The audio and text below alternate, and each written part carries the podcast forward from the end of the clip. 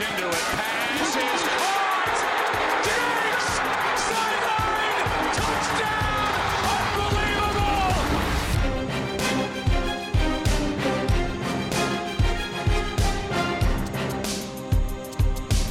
Hi, leuk dat je luistert naar alweer de tweede aflevering van de Sport Amerika Fantasy Football Podcast. We hebben vorige week al even uitgelegd wat de bedoeling is. Namelijk, we maken een podcast speciaal over fantasy voetbal. Dus niet over de wedstrijden zelf, niet over de NFL. Maar we kijken naar wat de fantasy implicaties zijn van wat er allemaal gebeurd is afgelopen weekend in de NFL. En dat doe ik niet alleen, dat doe ik namelijk samen met aan de ene kant Luc Dokter. Yes, leuk om erbij te zijn. En aan de andere kant, bekend van vorige week natuurlijk, Lars Leeftink. Yes, goedenavond. Goed, nou jongens, eh, we gaan zo beginnen over al die dingen waar we echt niet omheen kunnen. Ik zag, eh, om een tipje van de sluier op te lichten, eh, een artikel dat stond eh, eh, alle, alle blessures, nee, de 21 meest impactvolle blessures. Dus dan weet je, dan weet je een beetje hoe laat het is. Hebben ze al een selectie gemaakt dus. Maar daar komen we zo op, want ik wil eerst even van jullie weten, hoe was jullie fantasy weekend? Ja, nou vergeleken met vorig weekend niet zo best. Vorig weekend eh 4 om 1. Eh, dit weekend eh 2 om 3. Dus iets minder. Barkley uitgevallen, McCaffrey uitgevallen, Kittle was al weg. Nou ja, goed, zo ging het lijstje wel door. Dus, eh, maar goed, daar was ik natuurlijk ook niet de enige in. Ehm, maar goed, uiteindelijk 2 om 3. Ik denk dat ik daar nog wel redelijk tevreden mee mag zijn als ik hoor wat anderen hebben meegemaakt. Dus eh, Ja, hoe, Ja. hoe ging jij, Luc? Ja, een beetje vergelijkbaar met Lars. Ik eh, had vorige week best een, eh, best een goede week. Maar deze week stond ik een paar keer tegenover Aaron Jones en Kyler Murray. En dan kun je het haast al vergeten. Ja, dat Ehm, zou je denken, hè? Ja. ja, ik hoorde dat het bij jou wat anders was. Ja, nee, ik heb dus inderdaad ook echt weer een smerig teleurstellende fantasy week achter de rug. Eh, ehm, en ik had inderdaad ergens Aaron Jones staan. Dus ik al helemaal blij. Ik denk, yes, volgens mij 43 fa- eh, fantasy punten, eh, 226 yards from, eh, from scrimmage. Ik denk, nou, kat in bakkie moet goed komen. Nee, de rest van mijn team was zo verschrikkelijk kut dat ik alsnog verloren heb daar. Ja, dat is ook knap. Volgens mij ben ik 1 en 5 eh, gegaan deze week. Waarbij die ene win dan wel weer is in de, eh, in de Sport Amerika Redactie League. Dus nou ja, goed. Zolang ik maar van jullie eh, gasten win, dan ben ik eigenlijk wel tevreden. Ehm, maar goed, dat voor, eh, voor onze eigen dingen. Wij eh, zijn allemaal natuurlijk eh, hard op weg naar hopelijk eremetaal, maar dat is allemaal nog ver weg. We gaan lekker beginnen met terugkijken op deze week. En waarbij natuurlijk de side note altijd is dat de Saints en de Raiders, als wij dit opnemen, nog moeten spelen. Dus daar hoor je niets over. Maar alle andere opvallende dingen komen wel voorbij. Ja, en ja, Lars gaf het al even aan. Het, is natuurlijk, het was bijltjesdag in de NFL. En dat begon eigenlijk al vrij snel. Volgens mij zondagavond was al meteen duidelijk dat Saquon Barkley, toch over het algemeen de nummer, de nummer 2 pick in de meeste, in de meeste eh, drafts, eh, niet meer terug gaat keren. Eh, ja, Luc, vertel, wat, wat gebeurde daar? En, en wat zijn vooral ook wat zijn de defensie-implicaties daarvan? Ja, groot verlies natuurlijk. Niet alleen voor de Giants, maar ook voor de fantasy teams die, die hem hebben gedraft. Ik ben er zelf eentje van.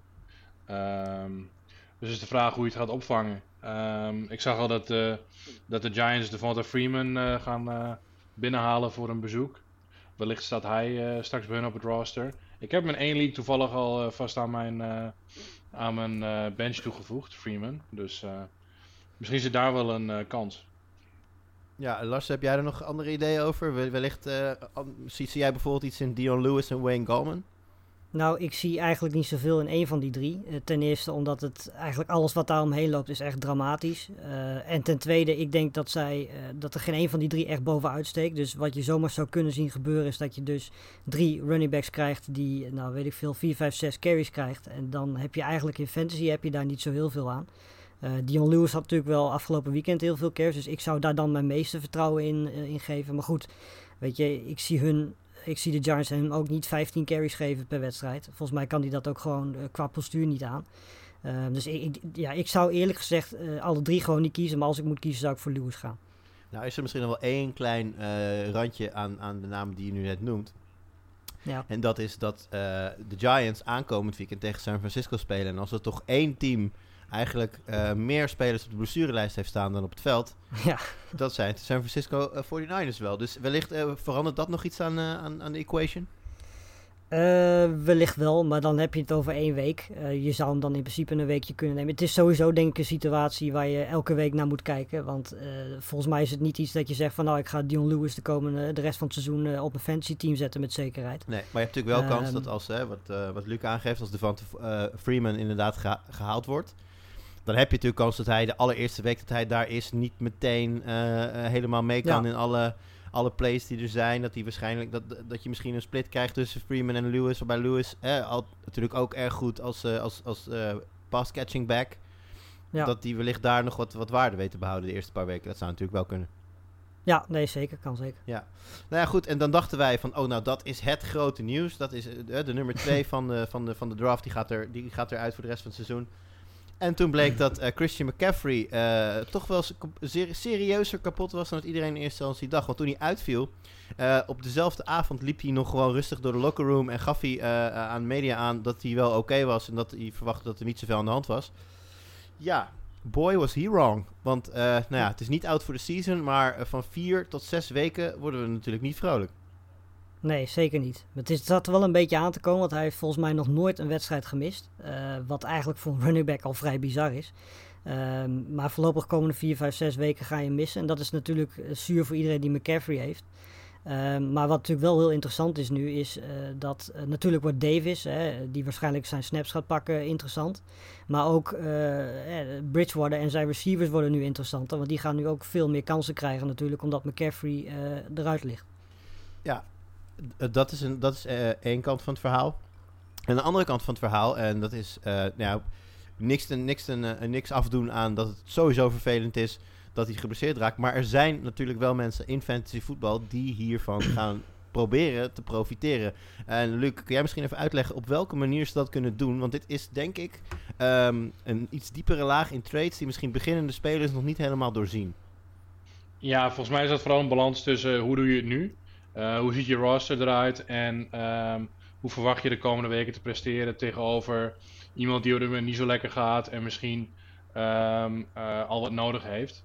Um, en daarbij geldt dat iemand die er nu, nu goed voor staat en wellicht in de toekomst mee wil doen voor uh, de eindoverwinning, dat het kan, kan lonen om McCaffrey binnen te halen. En voor iemand die nu wat ondersteuning nodig heeft, dat hij McCaffrey wegtreedt voor, voor een korte win. Ja, en dan zag ik in uh, een van de, een van de uh, groepschats op WhatsApp waar wij gezamenlijk in zitten, dat dat al gebeurd is op sommige plekken. Niet, uh, niet altijd met de, even, met de allerbeste deal, moet ik erbij zeggen. Maar goed, dat is, is misschien een verhaaltje voor een andere keer. Maar nee, ik vind, het wel, ik vind het wel grappig, want vorige week hebben we het over net zoiets gehad, want toen ging het over Michael Thomas. En ik heb toen een trade gemaakt voor Michael Thomas. Ik heb drie spelers die nu spelen, maar die bij mij eigenlijk op de bank zaten, heb ik weggedaan. En ik heb daar Michael Thomas voor teruggekregen. Alleen, ik heb deze week in die league weer verloren. Nadat ik in week 1 ook al had verloren. En ik sta nu dus 0 2. Dus ja, ik zit nu te kijken van ja, wanneer komt Michael Thomas terug? Want als dat langer dan nog twee weken gaat duren. Ja, dan heb ik misschien straks wel een sterker roster dan ik had voor ik de trade maakte. Maar ja, omdat Thomas er zo lang over heeft gedaan om terug te komen, sta ik op dat misschien wel 0 5 of, of 1 4. En zijn de playoffs heel ver weg. Dus ja, op dat moment moet je je toch gaan afvragen: wat is wijsheid? En dan zul je, uh, net als ik misschien, je sterren moeten gaan uh, wegtraden voor mensen die jou meteen kunnen helpen. Dus kijk daar vooral naar als je niet super aan het seizoen begonnen bent en je denkt van, oh jee, ik sta uh, eh, 0 en 2 en ik moet uh, winst gaan pakken en mijn, spelers zijn mijn sterren zijn geblesseerd. Je hebt misschien wel een McCaffrey, je hebt misschien wel Thomas. Dan uh, zou ik zeggen, kijk eens wat mensen daarvoor willen betalen. En dan met name de mensen inderdaad, wat Luc zegt, die goed aan het seizoen zijn begonnen. goed jongens, we hebben nu met Barkley en McCaffrey de twee grote namen, of de grootste namen denk ik wel genoemd als het gaat om fantasy voetbal, die dan nu geblesseerd zijn. Maar er waren er nog, nog wel een zooi. En ik noemde al even uh, San Francisco. Nou ja, daar valt iedereen om. En helaas blijven de running backs uh, niet gespaard. Nee, ja, de Mossad natuurlijk, die wel fantastisch begon vorig jaar, vorig weekend, sorry, speelde die ook al heel goed. open natuurlijk tegen Jets met die fantastische touchdown.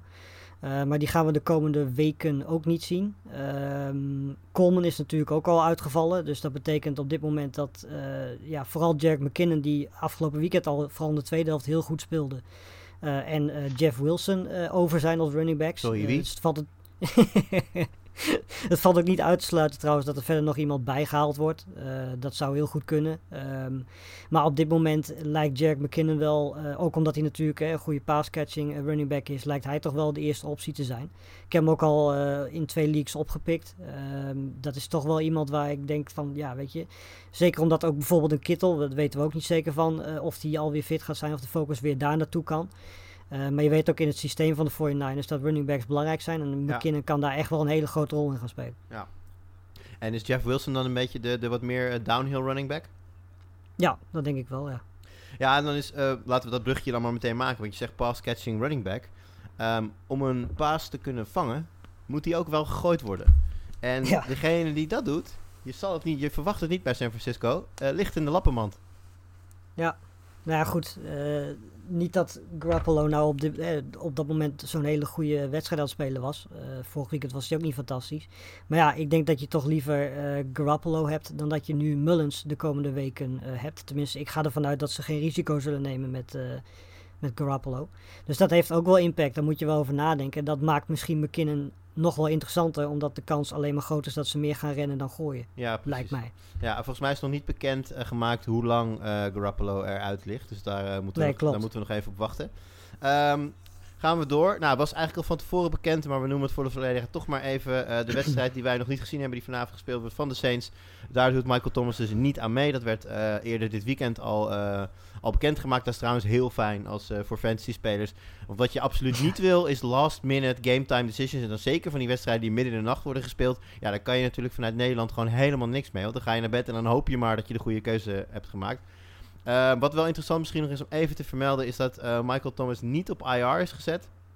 Nou, normaal gesproken is dat uh, vrij normaal voor een, voor een blessure van enkele weken. Alleen, we hebben dit is natuurlijk de nieuwe regel dat mensen op IR na drie weken terug mogen keren. Dus dat ja, daar zou je in kunnen lezen dat, de, dat de Saints denken dat Thomas sneller dan, vier weken, sneller dan in vier weken terug kan keren. Dus dat zou in ieder geval goed nieuws zijn voor de mensen die Michael Thomas op hun roster hebben. Ik ken er eentje heel goed. Um, ja, Thomas is zeker niet de enige uh, bekende uh, receiver die. Ja, ik, ik, wilde deze eigenlijk aan Luc geven. Maar ja, als, ik dan, als we het over de Packers gaan hebben, dan kan ik denk ik toch niet om, om Lars heen. Dus Luc, nog heel even geduld. Maar ja, vertel maar Lars. Devante Adams. Ja, die had eerst kreeg hij een running back op zijn op enkel. Die werd, neer, werd getackeld en die kreeg, had iets last van zijn enkel, maar dat ging uiteindelijk weer beter. En vervolgens kreeg hij last van zijn hamstring. Ze hebben vervolgens in de tweede helft eigenlijk geen risico meer met hem genomen. omdat Adams natuurlijk met afstand samen met Aaron Jones de belangrijkste speler is bij de Packers. Um, maar ja, het is natuurlijk wel interessant. Het is een beetje afwachten hoe ernstig het is, hoeveel risico's ze met hem nemen. Dat maakt natuurlijk ook meteen aan de ene kant de receivers van de Packers interessanter. Maar het is ook zo, Aaron Jones zag afgelopen zondag ook heel veel momenten als, als, ja, als receiver gewoon. Hij stond letterlijk in de slot ook opgesteld. Wat ook betekent dat, ondanks dat de snaps misschien van Adams weggaan en catches en targets van hem weggaan, gaan die ook naar Aaron Jones toe. Ehm, dus dat is wel iets om rekening mee te houden. Maar goed, ja, als Adams gewoon fit is, dan verandert er niet zo heel veel. Maar als Adams, als ze daar geen risico meer willen nemen, zijn Valde Scantling en Lazard hele interessante namen om in de gaten te houden. Ja, en dan wil ik het nog heel even over, over MVS, hè, Valde Scantling, hebben. Want um, die liet volgens mij weer een bal uit zijn handen vallen, wat anders een touchdown was geweest, als ik het wel heb. Ik heb niet... Meerdere. Oh, ik dacht één. Nou ja, goed. Dat... En nou ja, we weten natuurlijk allemaal dat, dat Rodgers niet per se de meest geduldige dude op aarde is. Ja. Om het maar even zachtjes uit te drukken. Uh, ja, we zeggen natuurlijk nu wel, Devante Adams, als die wegvalt, dan wordt het MVS en Lazard de, de mannen die we wel hebben. Maar um, ja, in het boekje van Aaron Rodgers, hoe hoog staat uh, MVS nog? Want als die op een gegeven moment het vertrouwen in hem kwijtraakt, dan kan je het natuurlijk shaken. Nou ja, als we even Jones en Adams wegwerken, ik denk dat Lazard op dit moment de meest betrouwbaar is. Uh, ik denk dat Valdes Scantling dan daarachter loopt. En ik denk dat als je dan daarna nog moet kijken, uh, Robert Tollian, de tight end, die ving ook een, uh, een, uh, een touchdown afgelopen weekend. Uh, die is op dit moment wat passcatching betreft de meest betrouwbare tight end. Uh, Sternberger die laat ook alles vallen wat hij zou kunnen pakken. Dus ja, weet je, ga er maar vanuit dat in principe valt de Scantling. Je hebt gewoon niet heel veel meer opties nee. op dit moment. Dus die gaat echt nog wel gewoon zijn kansen krijgen. En als hij ook daadwerkelijk ballen vangt, dan gaat hij heel vaak over de 100 yards heen. Ja, nou ja, dat, dat, dat gaan we dan zien. Ik hoop het wel, want ik heb Valdes Scantling op een heel aantal ro rosters ook staan. meestal op de bank. Maar ja, inderdaad, als Adams wegvalt, dan eh, zou dat zomaar eens kunnen veranderen. Eh Luc, eh, er zijn meer, nog meer, nog meer ja, best wel toonaangevende wide receivers toch wel. Ehm, zeg ik iets raars als ik, als ik zeg dat Cortland Sutton, mits fit, een top 10, misschien 15 receiver is? Nee, dat is niet raar. Zeker als je kijkt naar zijn eerste seizoen in de NFL, waarin hij ehm, 72 passes ving voor eh 1112 yards. Ehm, en het was in een eh, Broncos offense die toch niet eh, eh, erg sterk was. In ieder geval niet zoals dit seizoen met nou ja, Drew Lock, daar hebben we het zo ook over, denk ik. Die toch sterker aan zijn tweede seizoen zou gaan beginnen dan zijn eerste. Die hij overigens goed, goed afsloot. Ehm, ja, ik denk dat het probleem voor de Broncos ook vooral is dat er zoveel gaande is. Net als in, in San Francisco eigenlijk. Wat ik net zei, Drew Lock ligt eruit natuurlijk. Eh, Van Miller, eh, linebacker. Nou goed, dat is niet per se met impact op, eh, op je offense. Maar ook running back Philip Lindsay ligt eruit. Ehm, dus ja, ik denk zeker met een Cortland Sutton iemand die toch eh, ehm, voor, waarvan veel verwacht werd dit seizoen. Ja. Denk je dat het wel een grote aderlating is voor heel veel fantasy spelers. Ja, dat zeker. Vooral ook omdat, nou, je noemt Lindsay en, en Drew Lock al, maar die komen, eh, volgens mij heb ik voor Drew Lock staat het tussen de twee en zes weken. Lindsay niet helemaal duidelijk, geloof ik. Ja. Week to week. Wat zeg je? Week to week is het eh, op dit moment. Ja, maar Sut- Sutton, dat is gewoon einde verhaal, toch? Ja, dat is einde verhaal. Eh torn ACL. Eh, het, was ook, het was ook een bijzondere situatie, want hij was voorafgaand aan de wedstrijd was het al, eh, het was al game time decision of hij überhaupt mee zou doen. En eh, tijdens het duel ging het, eh, ging het alsnog mis. Eh, dus ja, een grote aderlating. En je ziet eigenlijk bij, eh, bij Denver nu de situatie dat er eh, niemand is om te vangen. Of in ieder geval niet iemand van het kaliber Sutton. En niet iemand om te gooien. omdat Locker uit ligt. Week to week. Ja, dus we krijgen komende week een heleboel touchdowns van Driscoll op fan. toch? Dat is wat ik een beetje begrijp uit jouw woorden. Ja, ik denk dat ze dat ook vooral hopen in, in Denver. Is, eh, is Driscoll trouwens een, een quarterback die je zou oppakken? Of echt alleen in super deep leagues met eh, twee quarterbacks en dat soort dingen? Ja, dat moet wel, dat moet wel onder heel speciale voorwaarden zijn dat je, dat je iemand als Driscoll gaat oppakken.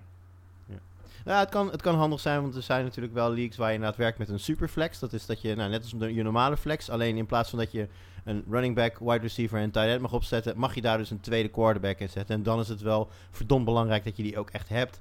Nou ja, en als jij eh, bijvoorbeeld eh, Jimmy Garoppolo daar had staan, dan zou misschien Driscoll voor jou een, een handige kunnen zijn om dat tijdelijk eh, in te vullen. Ehm ja, Luc, je zei al, er zijn meer problemen bij de Broncos. Dat geldt natuurlijk ook eigenlijk voor de Giants. Hè? Want eh eh, Saquon Barkley, daar kijkt natuurlijk uiteraard iedereen naar als superhoge dra- eh, draft pick in fantasy. Maar ondertussen verliezen zij ook een belangrijkste wide receiver volgens mij. Ja, Sterling Shepard. Ehm, en ik denk dat het een beetje hetzelfde verhaal is als, eh, nou, niet hetzelfde verhaal als Sutton, maar het is wel vergelijkbaar. Iemand waarvan wat meer werd verwacht dit seizoen met eh, Daniel Jones, die eh, een, eh, een grotere rol zou spelen, die ook eh, waarschijnlijk makkelijker met zijn eh, wide receivers zou, eh, zou connecten. Ehm, ja, toch ook voor de Giants offense een groot probleem dat eh, hij geen target kan zijn. Ja, precies. Nou ja, de Giants, ik, eh, ik zie het somber in voor, eh, voor de G-Man. Eh, verder, opvallende blessures. Ik wil er even twee noemen. Cam Akers, een jongen waar ik toch wel veel van had verwacht bij, de, bij de Rams als running back. heeft zijn ribben geblesseerd. En volgens mij is daar niet helemaal duidelijk van hoe lang dat hem aan de zijkant gaat houden. Maar dat betekent natuurlijk wel dat Brown zo... Nee, Brown is volgens mij ook geblesseerd, als ik het wel heb. Ja, klopt. Dus waiver wire pick-up nummer 1 deze week, jongens. Henderson. ja, Ja, daar ga nou je. ja dit, precies. Weet je, was afgelopen weekend ook al heel goed. Dus eh, dat is er zeker eentje om, eh, om op te pikken, ja. Maar goed, daar komen we zo nog even op. Laatste die ik nog even wil noemen. eh, Paris Campbell, wide receiver van de Colts. Ehm, Colts die voor mij nog niet helemaal hebben laten zien wat ik, wat ik van het, voor het seizoen dacht. Grappige side note, ik heb volgens mij de preview geschreven dit jaar van, eh, over de Colts voor Sport Amerika. En ik dacht daar, dan ga je verdiepen in zo'n team. En het was echt zo van, oh, dat is een aardig puzzelstukje. En dit past daar precies in. En dit zou nog wel eens een heel Ja. leuk jaar kunnen worden voor, voor Indianapolis. Ehm, denken jullie dat het wegvallen van Paris Campbell daar iets eh, aan gaat veranderen? Nou ja, ik, eh, ik denk dat Moelle Cox nu een hele interessante naam is in één keer. Want die eh, speelde afgelopen weekend ook heel goed. En ja, het feit dat Paris Campbell nu natuurlijk wegvalt, helpt daar natuurlijk wel mee. Eh, Pittman die tot nu toe ook niet echt heel erg veel heeft laten zien. Eh, weet je, ze hebben nog zat wapens. eh, ook in de running game. Ik bedoel, ze geven de bal 26 keer aan, Tele- aan per wedstrijd. Ehm, Dus dat wat Rivers in de passing game doet, daar heeft hij echt nog wel genoeg wapens voor. Maar goed, eh, weet je, naast dat Hilton natuurlijk al interessant is. Ja. Met uitvallen van Campbell zijn eh, eh, jongens als Moelle Cox, eh, Pascal en Pittman in één keer een stuk interessanter geworden. Ken je trouwens die grap van die headcoach die zei dat hij Naheem Hines in alle downs en alle situaties zou gaan gebruiken? Ja. Ja, waarna ik hem dus in elke line-up waar ik hem maar kon neerzetten, heb neergezet. Wat ook een beetje verklaart waarom ik 1-5 ben gegaan deze week. Ja, nee, Ja. eh, Naheem Hines natuurlijk, hè, de pass-catching running back, die eh, kwam er afgelopen weekend in ieder geval helemaal niet aan te pas. Nou denk ik persoonlijk eh, dat ze hem uiteindelijk meer gaan gebruiken dan ze, dan ze afgelopen weekend hebben gedaan. Boe, minder kan ook bijna niet. Maar ook omdat, ja, wat je zegt, 26 eh, touches. Waren het carries of touches in totaal voor Taylor? Carries. Ja, dat is natuurlijk zeker voor een rookie echt een behoorlijke workload. Ik, ik verwacht eigenlijk wel dat ze daar nog een beetje in gaan variëren. Ja. Maar goed, dat gaan we zien. Eh, wij gaan door naar een volgend onderdeel. Want na week 2 is het eh, voorzichtig tijd om de eerste conclusies te trekken. Nou, eentje hebben we al getrokken. Eh Saquon Barkley, haal hem uit je line-up. Want dat is nu een, eh, een, ja, een verhaaltje wat niet meer verder gaat. Maar we hebben natuurlijk ook nog een aantal andere dingen die we voorzichtig kunnen gaan concluderen. En de een wat, wat, wat makkelijker dan de ander. En ik begin er een die voor mij clear as day is. En ik ben heel benieuwd wat jullie ervan vinden. En ik gooi hem in eerste instantie even naar Luc. Hey Luc, als ik zeg Gronk is done. Wat zeg jij dan? Dat zeg ik helemaal eens. Ehm, ik denk, het, lijkt er haast zo dat hij naar, naar de Buccaneers is gekomen als, vooral als vriendje van Brady en niet zozeer als iemand die dacht, hey, ik ga, ik ga dit seizoen weer doen. Ehm, zo, zo lijkt het in ieder geval. Brady zoekt hem ook weinig. Hij, hij, komt, hij komt niet in het, in het spel voor. En eh, dat is toch vrij zonde voor iemand die zo'n grote naam heeft. Ja, nou is het natuurlijk ook zo dat de Bucks als geheel gewoon nog echt niet lopen. Ik bedoel, het is ook niet zo dat O.J. Howard nou gewoon fantastisch staat te spelen. Eh, die kreeg volgens mij ook maar één target afgelopen weekend. Dus eh, je- moeten we nog re- eh, rekening houden met een bepaalde resurgence vanuit Gronk, Lars, denk jij? Of, of is het ook voor jou, wat jou betreft, gewoon helemaal klaar? Nee, wat mij betreft is het ook klaar. Volgens mij was de interceptie die Brady gooide was ook naar eh, Gronk. En volgens mij, ja, weet je, Gronk zag daar er ook niet zo heel erg lekker uit. Eh, was meer de schuld van Gronk dan van Brady, die turn die interception. Dus ik denk, eh, ook als je gewoon ziet hoe vaak die, eh, wat, hoe vaak die gezocht wordt. hoeveel andere wapens, hè, want dat is natuurlijk ook nog iets. Buccaneers hebben gewoon heel veel wapens. De running game loopt op zich best prima.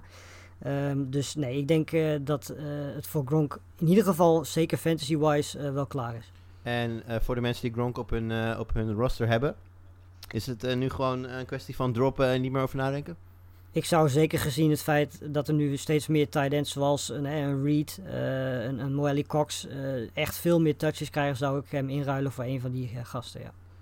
Oké, gaan we door. Ehm, ja, ik heb hem even aangepast, want hier stond top 5. Maar met het wegvallen van eh nou ja, McCaffrey, die komt er wel terug. Maar ook zeker, zeker Saquon Barkley heb ik ervan gemaakt. Aaron Jones is de rest van dit seizoen een top 3 running back. En eh, Lars, ik zou zeggen, jij als Packer eh brandlos. Ja, 100%. Ik bedoel, McCaffrey is weg, Barkley is weg. Volgens mij, als, zelfs als je die twee erbij telt, zit hij daarbij. Nou, dan kun je natuurlijk Chubb erbij zetten. Je kunt, nou ja, James Conner, Chris Carson kun je erbij zetten. Eh Fournette, als hij zo doorgaat, kun je die erbij zetten. Maar in principe, als Aaron Jones zeker zo speelt als afgelopen weekend, dan eh, hoort hij zeker bij de top 5. En misschien is hij zelfs wel de beste optie. Oké, maar eh, als ik dan bijvoorbeeld eh, even aan Luc ga vragen. Oké, Luc, wie heb je liever? Elvin Kamara of Aaron Jones?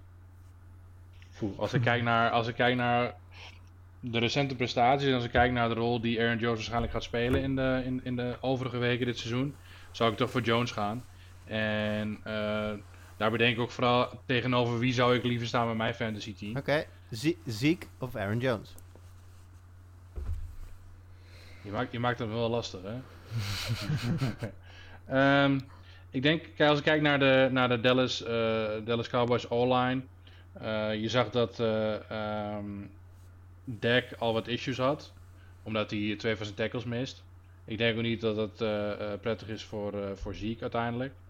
Eh, dus ik zou nog steeds bij, eh, bij Jones blijven. En Dak pakt ook heel veel touchdowns van Elliott af natuurlijk. Hè? Iets wat Aaron Jones bij- natuurlijk niet heeft met eh, Ja. Aaron Rodgers. Precies, Ja, en de- eh, Dak pakte er, er drie met z'n benen volgens mij dit weekend. Ja, precies. En de laatste die ik nog klaar staan, maar als ik de teneur een beetje volg, dan denk ik dat ik het antwoord al weet. Derrick Henry of Aaron Jones? Ja, Derrick Henry was, was dit weekend helemaal niks. Ik had hem Nee, in mijn precies. team staan en dat was een van de teams die, die een complete, complete fluke hadden dit weekend. Ja. Oké, nou dat is dan duidelijk. We- volgens ons wordt Aaron, Aaron Jones dus... Zou hij gewoon de beste running back van dit seizoen kunnen zijn aan het einde van de rit? Zeker. Ja, het is natuurlijk Ja. Ook als je ziet... makkelijke conclusie in een week dat hij net 43 punten heeft Ja, gehaald Dave, natuurlijk. Maar ik bedoel, de vraag is, houdt hij dat vast? Dan houdt hij dat vol? Eh, nou ja, het zal wel moeten als je kijkt wat de Packers verder qua offense hebben. Dan gaat hij en blijft hij gewoon een hele grote rol spelen. Dus Ja. ja, ja. Ik, ik denk dat hij dat... Weet je, het gaat natuurlijk wel interessant zijn om te zien of hij dat ook gaat volhouden qua eh, hoeveel eh, touches hij krijgt. Of hij dat... Dat hebben we ook met McCaffrey gezegd. Als hij iemand zo belangrijk is, ga je daar ook eh, vermoeidheid zien. Ehm, maar goed, het voordeel is wel dat de Packers ook daarachter nog wat running backs hebben. Dus eh, ik denk dat hij dat wel het rest van het seizoen vol gaat houden. We gaan lekker door met de toplijstjes. Ik ben wel benieuwd. Deze stelling is trouwens eh, aangeleverd door onze goede vriend Jimmy Driessen. Die, als het goed is, ergens in de komende weken ook een keer eh, mee gaat doen in deze podcast. Eh, hij is zelf een fervent fantasy speler en kwam met een heleboel correcties. En terwijl hij de vorige aflevering aan het luisteren was, niet, dat was ook niet zo moeilijk, want er zaten best wat foutjes in. Maar goed, hij, hij gooit deze stelling neer. Gesicki is aan het eind van dit seizoen een top 5 tight end. Ik weet het niet, man. Al- Als hij een andere quarterback had gehad, had, ik, had, had hij al 100% zeker ja gezegd. Ehm, weet je, ik bedoel, er zitten natuurlijk sowieso twee hè, voor hem. Eh, dat zijn natuurlijk Kelsey en, en, en Kittle als die fit is. Maar daarachter is, ja, weet je, Zach Ertz overtuigt ook nog niet echt op dit moment. Ehm, en daarachter zijn de verschillen zo klein tussen een Fant. Eh, nou ja, goed, daar hoort, daar hoort Gesicki op basis van afgelopen weekend eh, absoluut bij. Ook al waren het natuurlijk wel echt twee bizarre catches die hij had. Eh, maar ja, weet je, ik, ik, je weet met Fitzpatrick gewoon niet wat je kunt verwachten elke wedstrijd. Dat is een beetje het ding. Ehm, maar ik denk dat Ja. zelfs met hem erbij dat top 5 wel mogelijk is. Ja. Ik, ik denk zelf dat het net te hoog gegeven gaat zijn. Ook omdat ik heel erg veel verwacht van Higby en Jono Smith. Die Ja. eh, ook natuurlijk ook toevallig afgelopen weekend een eh, wereldweekend hadden. En ik denk dat het bij hen, ook gezien de stabiliteit en kracht van de rest van het eh, team, not to mention de quarterback, dat het net iets, iets meer likely is dat dat gaat gebeuren.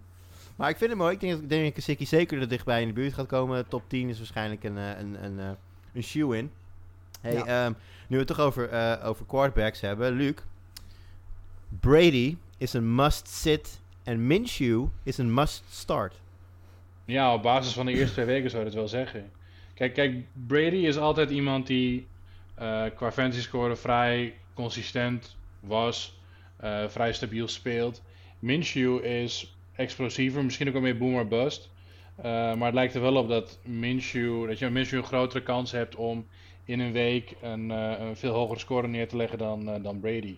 Dus als je deze twee mag kiezen, dan zou ik absoluut voor Minshew gaan. En wat natuurlijk ook zo is, hij heeft natuurlijk wel even tegen een hele goede Titans defense 30 punten gescoord. Eh, wat zeker niet makkelijk is. Eh, de Colts hebben ook gewoon een aardige defense, weet je. Dus daar, daar, daar scoort hij ook gewoon eh, 27 punten tegen. Dus ik denk dat hij tegen twee hele goede defenses wel heeft bewezen dat hij met eh, toch ook best wel wat wapens om zich heen eh, echt wel wat voor elkaar kan krijgen. Dus ik ben het ook met deze eh, stelling wel eens. Ja, en als ik jullie nou als bonus nog even geef dat eh, de Jaguars de komende vier weken spelen tegen de Dolphins thuis, de Bengals uit, de Texans uit en de Lions thuis. Nou, daar zou ik niet eens twijfelen. Nee. En eh, nog, e- nog even door over Brady, want dit is natuurlijk wel. eh, hè, hij ging natuurlijk. Het was natuurlijk een grote schok. In maart maakte hij bekend: ik ga weg bij de Patriots. Eh, kort daarop kwam eh, de, de transfer naar, naar de Buccaneers. Ja, en toen gingen natuurlijk meteen de, de, de, de wildste verwachtingen. Met, met eindelijk de, de, de goede receivers die hij al die jaren bij New England niet had gehad. Eh, dit is toch wel. eh, en, ook hè, met oog op fantasy. Want wat je zegt, eh Luc, terecht, is dat Brady de laatste jaren toch niet ja, meer zo heel belangrijk was als quarterback in fantasy in ieder geval. Ik had in ieder geval wel het idee dat dat dit jaar zou gaan veranderen. Maar dat valt toch wel vies tegen. Ja, je merkt heel erg dat hij afhankelijk lijkt van, niet van het systeem, dat vind ik altijd een beetje flauw, maar wel afhankelijk van chemie hebben met, met de spelers om je heen.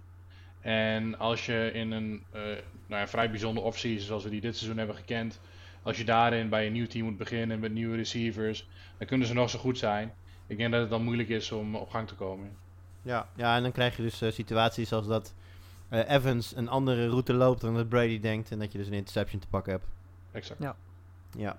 Goed, gaan we nog eventjes lekker door met quarterbacks. Want ja, Brady die liet daar een, een stekje open. En eh, dan was er een quarterback die helemaal niemand meer wilde hebben. Behalve Bill Belichick. En die zei, weet je wat Cam Newton, kom jij lekker voor een minimumbedrag hier spelen. Geef voor jou een contract vol incentives en dan mag jij het gaan laten zien. En eh, nou ja, dat eh, heeft hij de eerste twee weken volgens mij wel gedaan. En daarom deze stelling. Cam Newton is een top 5 quarterback. In fantasy... In fantasy, ja, ja, ja. We hebben het over ja, fantasy. precies. Ehm, pff, lastig. Ik bedoel, er zijn er drie duidelijk bovenaan. Ik denk dat Murray, Mahomes en Jackson, die staan denk ik wel met stip bovenaan. En dan heb je daarachter, ja, weet je, Prescott, Newton, eh, Wilson, Watson. Ryan, Watson. Nou, Allen, die is op dit moment ook gewoon een interessante naam. Dus ja, weet je, het enige verschil is natuurlijk wel dat Newton ook heel veel eh, rushing touchdowns heeft. Ehm, wat natuurlijk ervoor zorgt dat hij, ja, ik zou hem denk ik net in de top 5 zetten. En jij, Luc? Ja, ik, ik denk dat, eh, dat je op de, op, de, op de vijfde stack een heel grote gedeelde positie hebt van spelers waarvan ik zeg, nou die, die zijn een beetje eh, eh, uitwisselbaar. Eh, een Allen en een Newton. Eh, ik denk dat een Watson zit misschien net boven samen met, eh, met een Prescott. Ja. Ehm, ja, wel de top 5 positie, maar niet, maar niet alleen, zeg maar. Ja, ik vind, ik vind het grappig dat je dat zegt. Want als je daar kijkt, ik bedoel, hè, twee weken, small sample size. Maar als je nu gaat kijken wie de rushing touchdown leaders zijn in de NFL, dan zijn het Christian McCaffrey en Cam Newton met allebei vier touchdowns. Ja. En Ja. ik denk als je één ding duidelijk zag eh, gisteren in de, eh, ja, eergisteren eh, voor de luisteraars, in de wedstrijd tussen de Patriots en de Seahawks, dat die, die plays waarbij ze dus Newton eh, de belangrijke yards op laten pakken, of dat dan goal line is of, of first downs, daar, daar, hang, daar hameren ze wel echt op. Ze geven hem heel veel kansen. En ook die, hè, die alles belis- beslissende play helemaal aan het einde van de wedstrijd. eh, geven ze de bal aan Newton. Iedereen wist dat die play ging komen. Daarom lukte hij waarschijnlijk uiteindelijk ook niet. Maar eh, om maar even aan te geven, hij zal van de Patriots heel veel kans krijgen om hem, om hem eh, naar binnen te gaan lopen. Dus ja, als hij effectief de goal line back wordt van de Patriots, dan denk Ja. ik dat top 5 niet eens een vraag is. Dan denk ik eerder dat je moet gaan kijken naar eh, of hij niet Jackson eh, en Mahomes kan gaan eh, bedreigen als top 2 en inderdaad Murray als derde. Of is dat, maar volgens jullie is dat dus te hoog gegrepen vooralsnog? Nou ja, als het zo door blijft gaan, dan kan dat zeker. Weet je. En ik denk dat je ook heel erg moet nadenken als jij Patriots running backs hebt. Ik denk dat je die beter zo snel mogelijk weg kan doen. Ik weet niet hoe jij daarover denkt. Maar ja, in principe weet je natuurlijk, ze gaan wel yards pakken. Maar volgens mij zijn de touchdowns voor het merendeel toch voor Newton. eh. Ja, nee, eens. Ik denk wel dat, eh, nou ja, eh, kijk, gisteren, of eergisteren, sorry, ontbrak James White uiteraard vanwege persoonlijk eh, familie, familiedrama. Ja. Ehm, in een wedstrijd waarin de Patriots achter staan, zoals tegen Seattle, verwacht ik dat James White nog wel een rol gaat spelen. En zeker voor mensen die in een PPR-league of in een half-PPR-league zitten, waarbij je dus een punt krijgt per keer dat hij eh, de bal vangt. Denk ik dat White op zich nog wel een, een interessante optie is. Ehm, maar alle andere running backs lijken in ieder geval eh, uitgespeeld eh, wat betreft fantasy in New England. Ja. Ehm, wat zeker niet uitgespeeld lijkt te zijn, Luc, dit moet jou deugd doen, is dat de Bills eh, eh, het vrij goed doen. En daarom zeg ik, de Bills zijn een elite offense de rest van het seizoen. Ja, laat, laat ik ten eerste zeggen dat ik me vereerd voel dat dit überhaupt een stelling is. Ehm, ten tweede denk ik, kijk, ze hebben gespeeld tegen de Jets en de, en de Dolphins. Die- Daar moet je er niet bij zeggen, nu is het niet meer indrukwekkend. Nee, oké. maar, dat, maar, dat, maar dat moet wel gezegd worden. Uiteraard, daar was het ook een beetje op bedoeld, maar inderdaad. Precies. En het maakt het niet per se minder indrukwekkend, eh, want eh, ik vind het ook belangrijk, zeker als je kijkt naar de ontwikkeling van de Bills, dat je dit in, eh, in, in perspectief plaatst op basis van het vorige seizoen. En in het vorige seizoen waren ze zelfs tegen teams als de Dolphins, als de Jets, eh, zag het er niet zo uit als nu. Dus je kunt zeker zien dat de offense van de Bills stap hebben gemaakt. Allen speelt beter, heeft betere targets. De, de passing game is gewoon flink geupgrade. Maar tegelijkertijd denk ik niet dat, dat dit je een elite offense maakt. Tenzij ze straks ook tegen betere, eh, een betere defense hetzelfde kunnen laten zien. Ja, nou, ik ben heel benieuwd. Eh, ik heb nog één stelling klaarstaan. eh dat is de laatste voordat we naar de waiver wire gaan. En dat is... Leonard Fournette en niet Ronald Jones is nu starter van de Bucks. Wie wil hem hebben, jongens? Ja, eh, ja ik, vind dit, eh, ik vind dit een hele moeilijke. Want ik heb zo'n beetje het idee bij deze twee dat ze het gewoon onderweek gaan afwisselen of zo. Ik weet niet, eh, het is gewoon een gevoel. Maar ja, weet je, ik heb niet het idee ehm, dat er per se iemand is die... ehm, weet je, ik, ik, ik denk dat als je moet kiezen, dan zou ik voor Fournette gaan. Ehm, omdat ik denk dat Ronald Jones misschien ook wel wat, wat passes zal krijgen. Maar ik, ik denk dat als we dan toch moeten kiezen, zou ik voor Fournette gaan. Maar ik, ik heb het gevoel dat ze om en om een beetje gaan... eh, ja, een beetje onderweg een beetje gaan afwisselen, zeg maar. Ja, ik denk dat daar ook het risico zit. Het is een beetje Fournette roulette natuurlijk. Ja, Ehm, precies. Het is, uh, ja, die 50-50 speelt Ronald Jones, speelt Fournette. Ik denk, ik, wat ik wel denk is dat als Fournette speelt, dat hij een grotere kans heeft om een grotere score te halen dan wanneer Jones speelt. Ja, eens. Ja, en ik denk ook, um, dit is misschien een beetje gokken, maar zou, ja, uiteindelijk, dat zeiden we volgens mij helemaal aan het begin van het seizoen al, uh, bij Tampa Bay gaat gewoon heel belangrijk worden, waar heeft Brady vertrouwen in? En wellicht dat de, de toch wat meer ervaren Fournette iets meer een, een, een soort van zekerheidje uh, zou kunnen zijn voor Brady. Of denk je dat jullie, denken jullie dat dat totaal niet meespeelt? Uh, ja, misschien. Maar weet je, ik denk dat... Uh, ja, ik vind het heel moeilijk. Ja. Ik vind het heel moeilijk. Eens, dan gaan we lekker door naar iets wat veel makkelijker is. Zeker, zeker deze week zijn er natuurlijk met dank aan alle blessures heel veel, heel veel namen die we zouden kunnen noemen. We gaan even door naar de waiver wire. Um, nou, ik heb een lijstje gemaakt, jongens. Maar ik zou zeggen, ik wil voor jullie allebei wel even één specifieke naam hebben. En dat kan de meest obvious zijn. Of het kan eentje zijn waar, waarvan je denkt, denk ook eens aan. Uh, Luc, wie heb jij op, op de korrel deze week? Voel, uh, hij is eerder genoemd door jou. En hij staat ook op je lijstje. Dus, uh, en helaas had ik hem zelf ook opgeschreven. Dat is Drill Henderson. Ik had hem eigenlijk al zelfs opgepakt tijdens een van de drafts. Dat was een beetje een reach. maar het bleek zelfs in week 2 al goed uit te pakken. Um, dat is wat mij betreft wel een, wel een, wel een topnaam. Ja, dat lijkt me duidelijk. Hij zal nu toch de, voorlopig in ieder geval de, de, ja, de, de guys zijn bij de Rams. Al verwacht ik wel dat zij ook wel iets van versterking zullen gaan halen. Maar dat valt natuurlijk af te wachten. Lars, voor jou een waiver wire suggestie. Uh, tight end Drew Sample van de Bengals. Uh, we weten natuurlijk dat uh, Ozuma is uitgevallen voor de rest van het jaar. En je zag eigenlijk al tegen de Browns dat Sample vervolgens helemaal losging. Burrow vindt het ook fijn om slant routes te gooien. Nou, Sample die kan dat heel erg goed. Dus ik denk dat Sample een hele interessante naam is. Zijn meer dan genoeg tight ends op dit moment om uit te kiezen, geloof ik. Morelli Cox, Schultz, Reed, noem ze maar op. Maar ik denk dat Sample zeker ook een interessante naam is om op te pikken. Ja, helemaal mee eens. Um, nou, dan sluit ik hem nog even, de waiver nog even af uh, met één naam. En dat, die hebben volgens mij ook al wel genoemd. Maar uh, Mike Davis, ik, ik vind het een hele moeilijke keuze. Als ik, stel dat ik nu de, de, de nummer 1 waiver zou hebben in een league. Uh, en Henderson en Davis zijn beide beschikbaar. Dan denk ik dat ik zelf toch zou neigen naar Mike Davis. Als, ja, in ieder geval tot Christian McCaffrey terug is de leidende running back van, van, van Carolina Panthers. Ja. Maar uh, dat, is, ja, dat is net een beetje van waar heb je het meest vertrouwen in welke offense. En ook ja, hoe snel komt McCaffrey terug. Want als Henderson het goed doet de komende weken, heb je best kans dat hij gewoon dat baantje voor de rest van het seizoen kan veroveren. Terwijl ja, met Mike Davis weet je in ieder geval zeker dat als Christian McCaffrey terugkeert, dan is hij gewoon weer backup. Ja. ja, en natuurlijk ook het feit dat bij de Rams uh, heb je natuurlijk ook heel veel receivers die uh, hoe heet dat, uh, running plays hebben. jongens als Woods, Cup, die gaan natuurlijk ook veel meer kansen krijgen. Dat werkt gewoon lekker. jet sweeps, noem het allemaal maar op. Henderson kan daar prima in fitten, maar hij heeft wel veel concurrentie. En bij Mike Davis, zeker als running back, is die kans is er gewoon wat minder, ja, wat minder concurrentie daar. Oké, okay, nou ja, goed, we gaan het allemaal zien. jongens, hartstikke bedankt voor jullie insights en tips.